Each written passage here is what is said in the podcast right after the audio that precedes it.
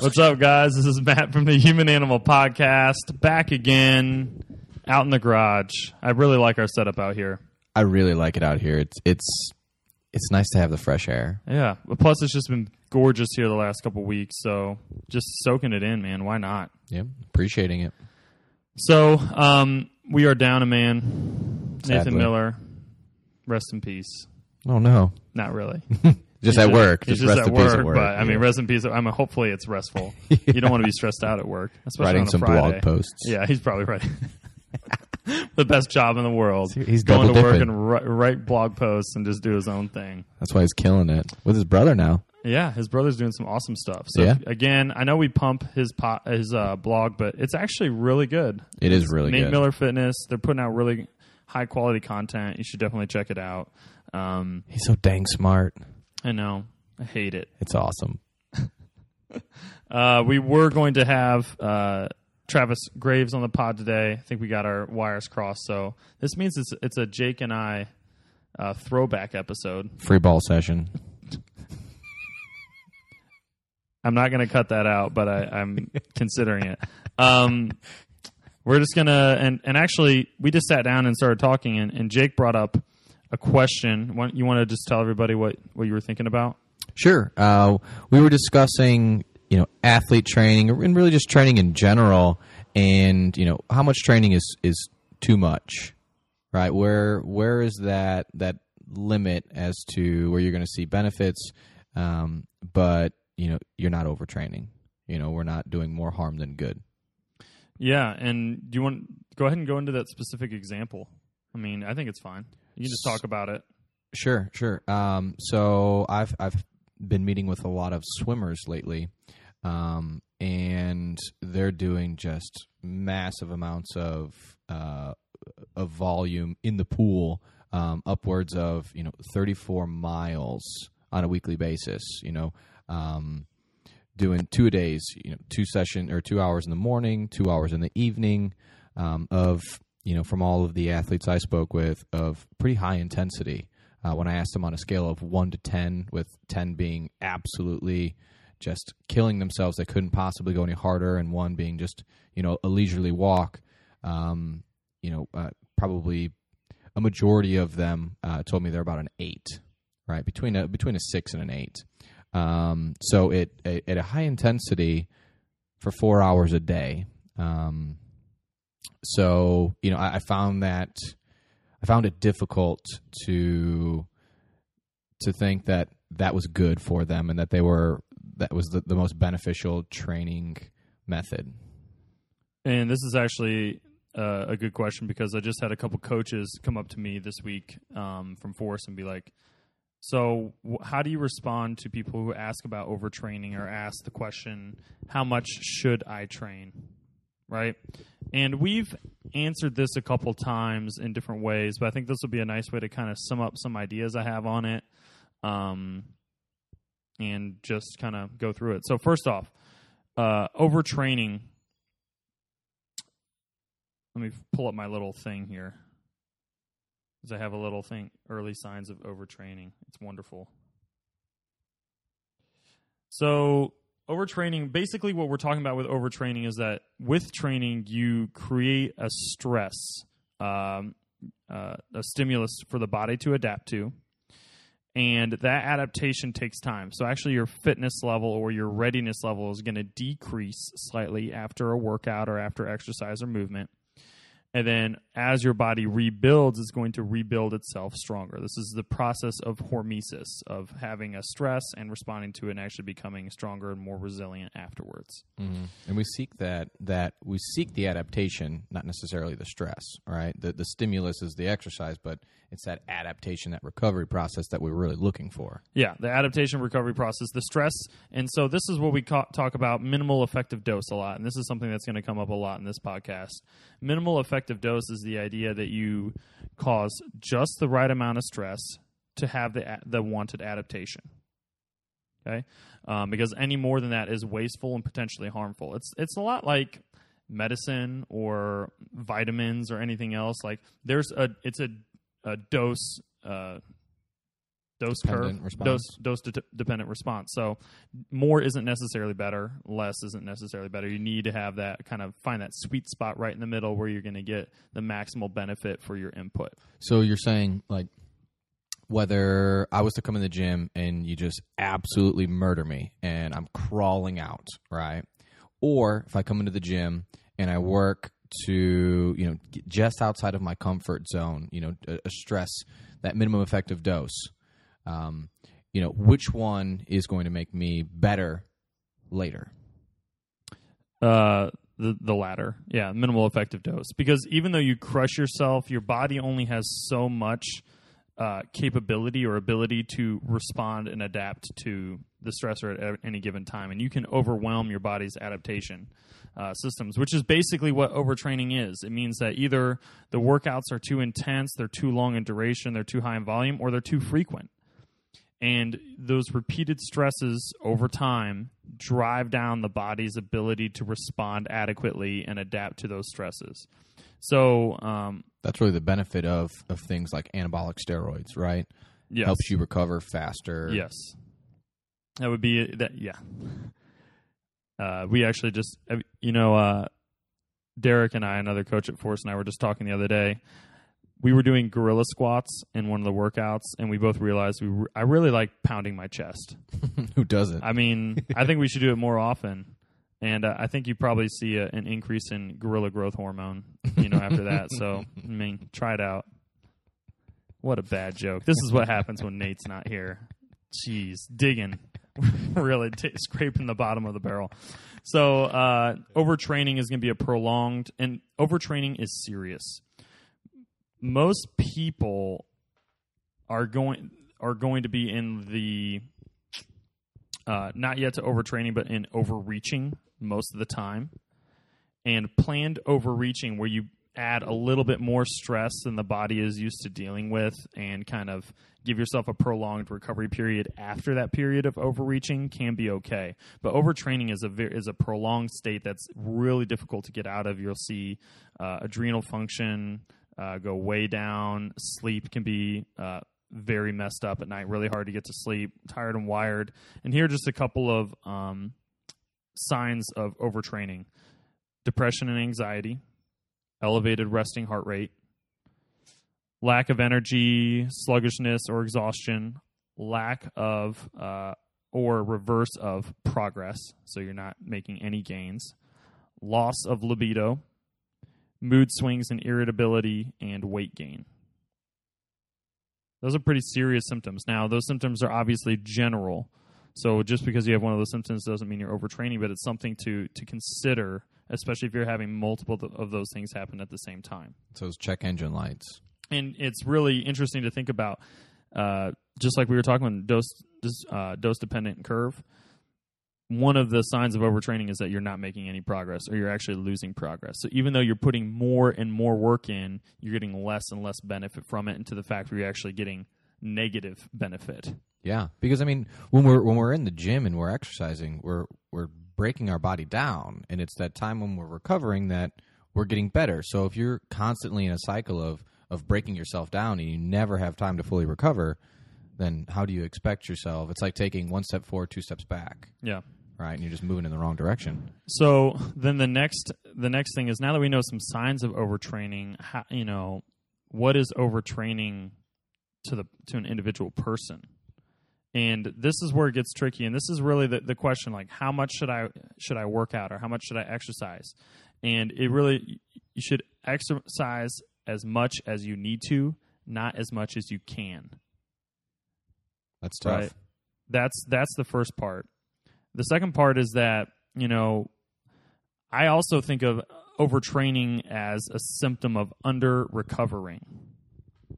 Okay. So um not giving yourself long enough period to recover from a stimulus or not paying attention to sleep and other stresses in your life and nutrition and recovery strategies such as uh, meditation or uh, foam rolling or whatever else you're doing, right? All of these things, uh, body work, getting body work done, all of these things play into uh, how much you are going to be able to recover in between workouts. Yeah. And I think a large part of like an athlete, professional athlete's uh, ability is that they have insane ability to recover paired with the fact that they their lives are built around their workouts and their movement schedule. So they're going to have naps in the middle of the day. They're going to have their food taken care of. They're going to be uh, looked after by you know massage therapists and and PTs and doctors.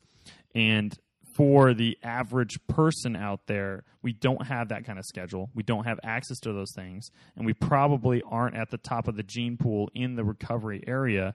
So it's really individual based on all those factors but in most cases, less is more for most people.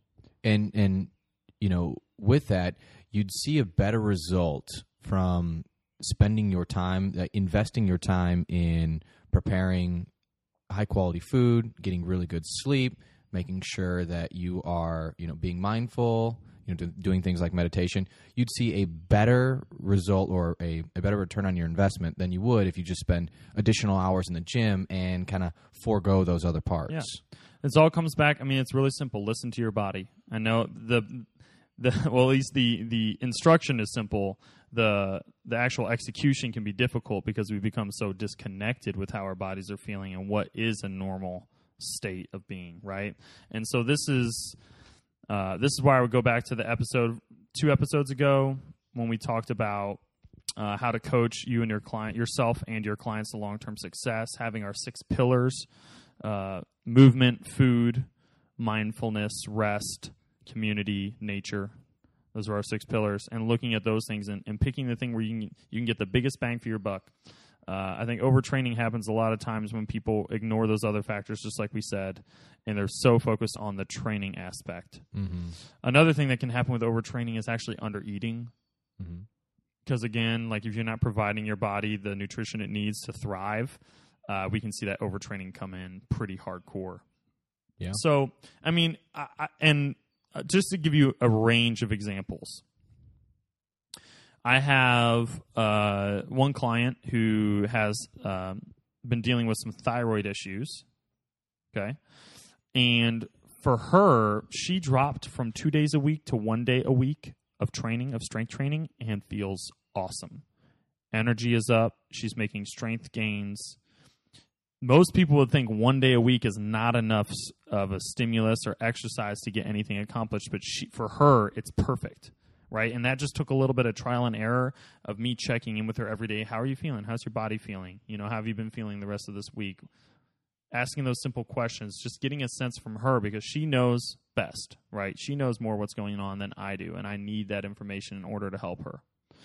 So that's one example. Then And- you, yeah, and, and I'm- thinking, you know, when somebody is is in the gym with a dedicated uh, training, you know, training for an hour, you know, once a week, while you may think like, oh, you you have to spend more than an hour a week training. Well, it depends on what the rest of your life looks like. You know, are you active in your you know day to day? exactly. And what is what is your body's capability of responding right now? I mean, it's it, you really have to be mindful and pay attention. And sometimes it takes those. That's why I like the the mindfulness piece. It's another reason because mindfulness and a lot of, it's it's not we don't view it as vacancy right which is mm-hmm. some which is part some meditation practices view it as like vacancy almost mm-hmm. We view it as really like hyper awareness of the present moment including your body.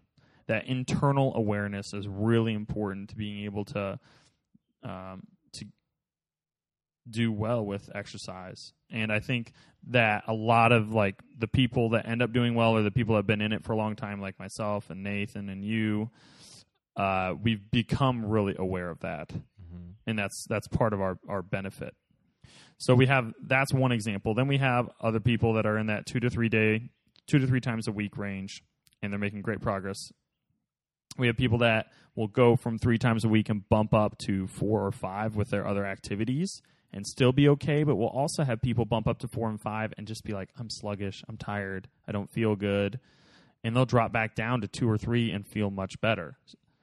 Then you have what I would consider more getting up into more of that elite athlete range. And these are people I mean, I'd even put like Will in there. I mean, he was an athlete for a long time, Still is. still is, uh, and Spencer and those guys. I mean, they work out Olympic weightlifting six times a week, Mm-hmm. sometimes with two a days, and you're like, wow, that's a ton of volume. Yeah, but it's specific to that person, the type of activity they're doing.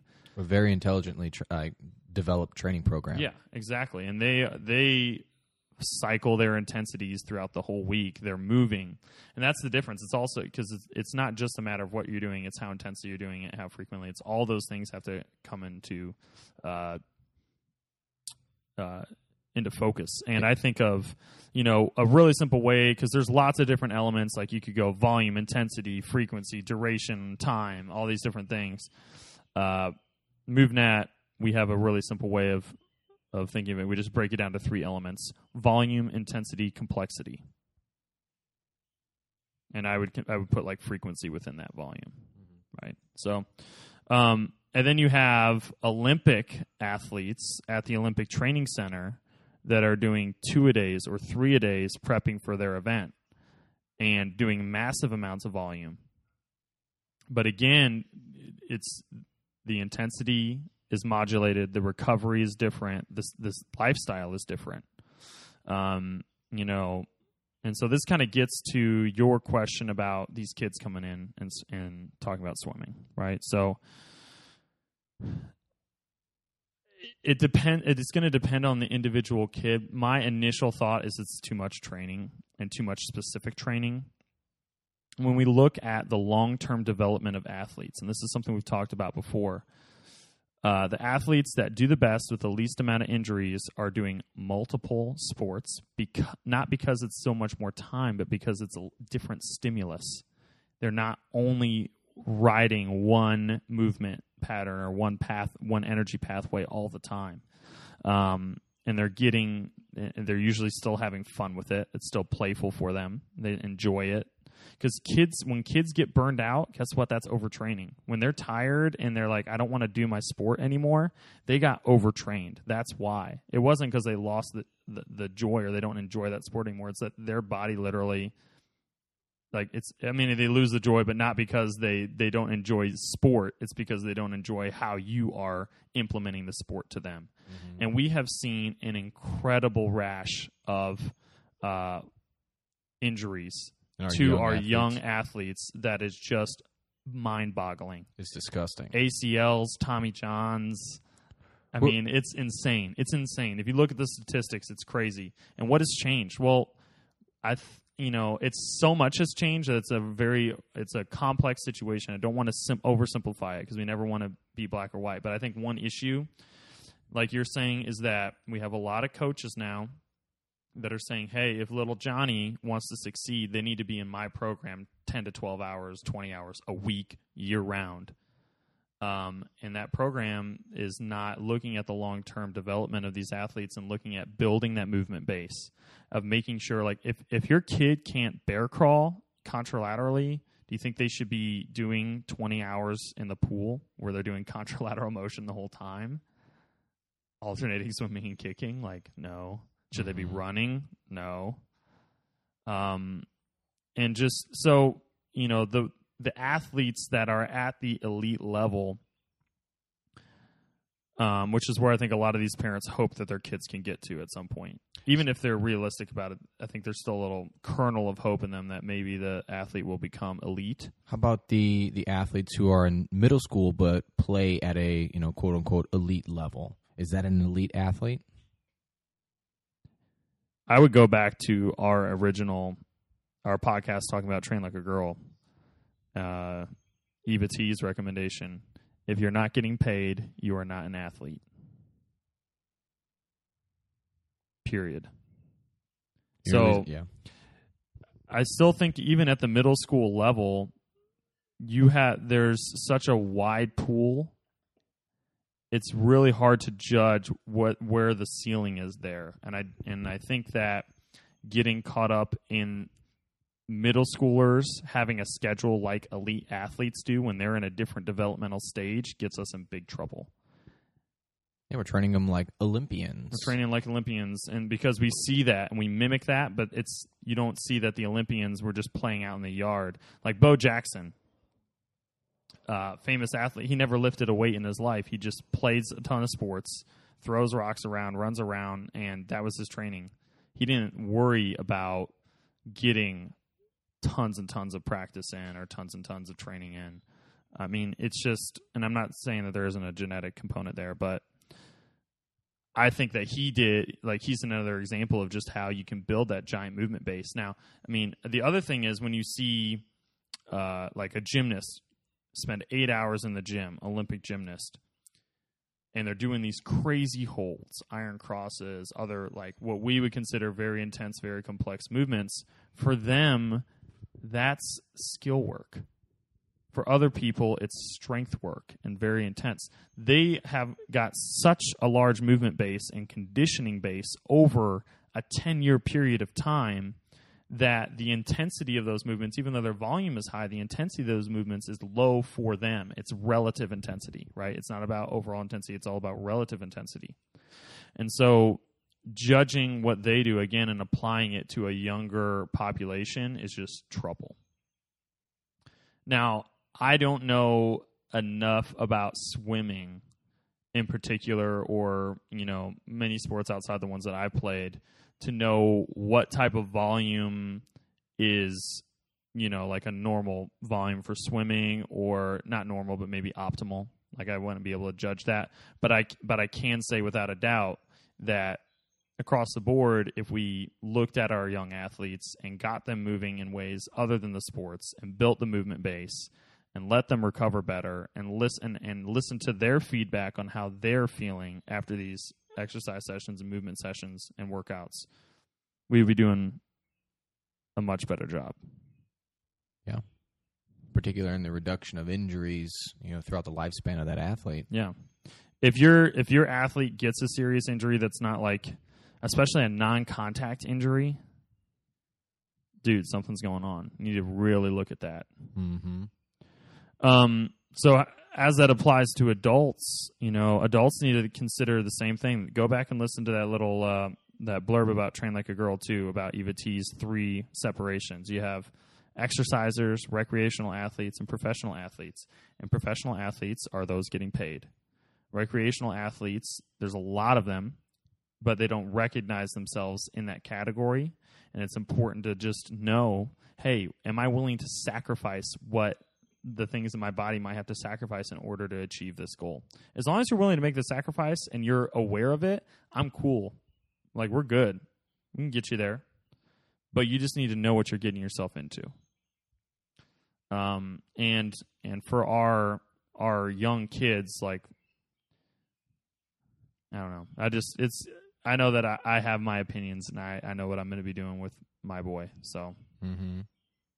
Yeah, and I mean I don't think enough people put enough emphasis on the other factors outside of the gym because they may not be as like immediately and and they are but I don't you look at getting a really good night's sleep and how do you like man I trained so hard yesterday. Oh yeah what'd you do? Well I got a lot of sleep and I ate really good food you know it's it's hard I like that. it's hard to to think of it. I like it way, though. right? Yeah, it's good. Man, I I did I did so much work last night. I got to bed early, and I, I Ate a giant steak. yeah, ton of veggies. So I'm I'm way better today because of it Yeah. compared to man. I was in the gym for for six hours yesterday. I'm practicing. exhausted today. Yeah. I must have done so much work. Yep.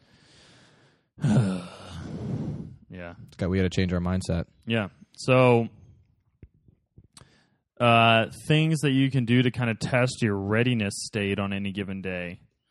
Um there are lots of different options.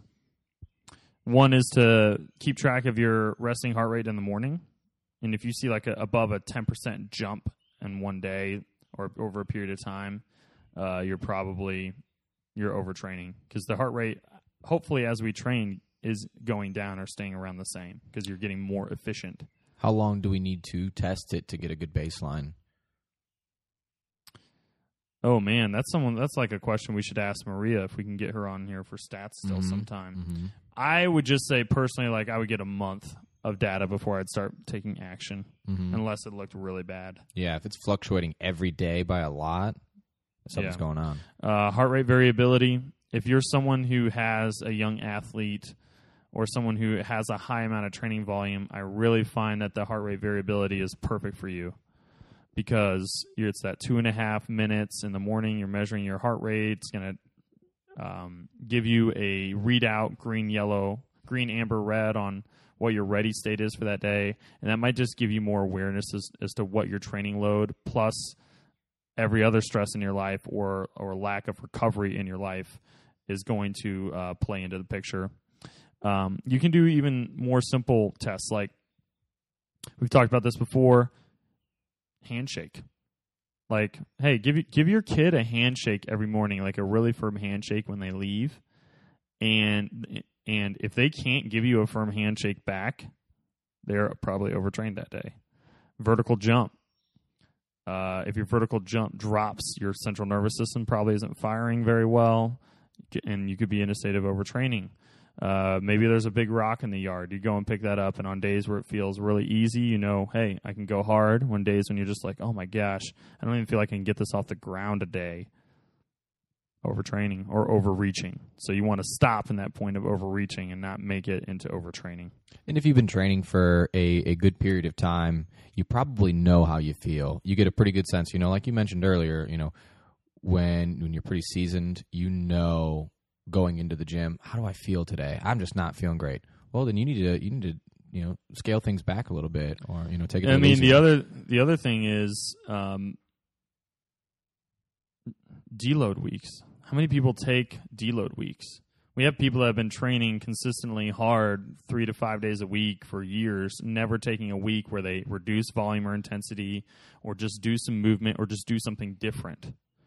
I mean, the professional athletes like NBA players that last the longest, they in the off season, they don't play basketball. They go and do a ton of other stuff. Mhm. You know, they take time or at least a couple months to to do different things. It's like Tim Duncan. I think he like goes swimming and he plays. I forget what he plays. He plays some other random sport just for fun. And like that's what you need. You need that break. You need that reload. I don't even like deload because when I say deload, people are always like, "Oh, I'm just not working hard enough." It's that same mindset coming back to haunt us. But if we use the word reload, no, this is the time when you're reloading your ammo, when you're getting ready so that you can fire on all cylinders the next week. That changes uh, the game. People wonder why they go on vacation and they don't work out at all and they come back and they feel stronger and they're like, oh man, that was lucky. yeah, lucky. Lucky. Uh, no, you just actually let yourself recover. So uh, that was one thing. Oh, second thing, you had another question about squatting. Mhm. Squatting every day. Yeah, you know, do, really doing any exercise every day. I, I've heard trainers say that your abs are fatigue resistant, so it's okay to train them every single day. Or you know, maybe that that you know, I see people squatting every day. So it all depends again on the same thing we talked about before: volume, intensity, complexity, frequency. Um, there's a really cool program called Easy Strength by Dan John and Pavel Tsatsouline, and their entire idea is that you you deadlift every single day, but you're deadlifting at an easy weight. And so you're building strength through volume, not intensity. Where we see people get in trouble is when they don't they don't play with those things. So like if I have a high intensity workout, that needs to be low volume. If I have a high volume workout, that needs to be relatively low intensity. Or I can go moderate on each. But a lot of people love the high intensity, high volume work. That's where they feel like the most fatigued and we again we've associated fatigue with progress, which is not the case because we're not we're not we haven't been properly educated on the stress response systems in the body. And I think the the better we can this this I, concept of that uh, stress response and the the minimal effective dose, like this is the simplest concept that is going to help people take off and really avoid a lot of these issues. Yeah, is that training smart versus training hard? So depending on the person, like Olympic weightlifters squat every day. That's fine. Yep. Um, your forty-year-old neighbor probably doesn't need to. Mm-hmm. Is it whole the whole like grease the groove Mm-hmm. type of? That's thought? another, and that's a, uh, yeah, grease the groove. That's another great. That's a thing we use all the time. If you're working on like a hard skill or building towards something, like a pistol squat or chin ups or anything, just doing a couple reps at every couple of hours throughout your day, that is a low enough volume that you're not creating enough stress that you're not going to be able to recover from, even in between bouts. It keeps your movement quality high because you're ready to go and you're not fatigued. Uh, most people would, instead of breaking that up and spreading it throughout the day where you're going to get a much better response, they try to stick it all in at one time, which is the same issue we have with exercise versus movement. We try to exercise and get all of our movement and our intensity in at one moment instead of spreading it out throughout the day when it's much more natural and our bodies handle it better. Yeah, we're, we're super active for an hour at a time and we're bums the rest of the day. When if you could just spread out your activity, you know, throughout the entire day, throughout your entire life, then we don't have to be so intense for an hour at a time. Exactly. So, does that, I think we nailed that, right? I think we, yeah, we Yeah. crushed it. Okay. We crushed it. well, uh, hopefully we'll have Nate on next week. And uh, guys, send in questions uh, if you have them. If you have any guests that you'd like to hear on the podcast, let us know. Um, You you get pretty much famous if you come on our show. So I mean, called this a show. yeah, there's a group of moms that gets together and just goos and gaz over you. so uh, we appreciate y'all. Uh, get some good recovery in this week. work hard, sleep Work a lot. hard, sleep a lot. Sounds good. Peace. See ya.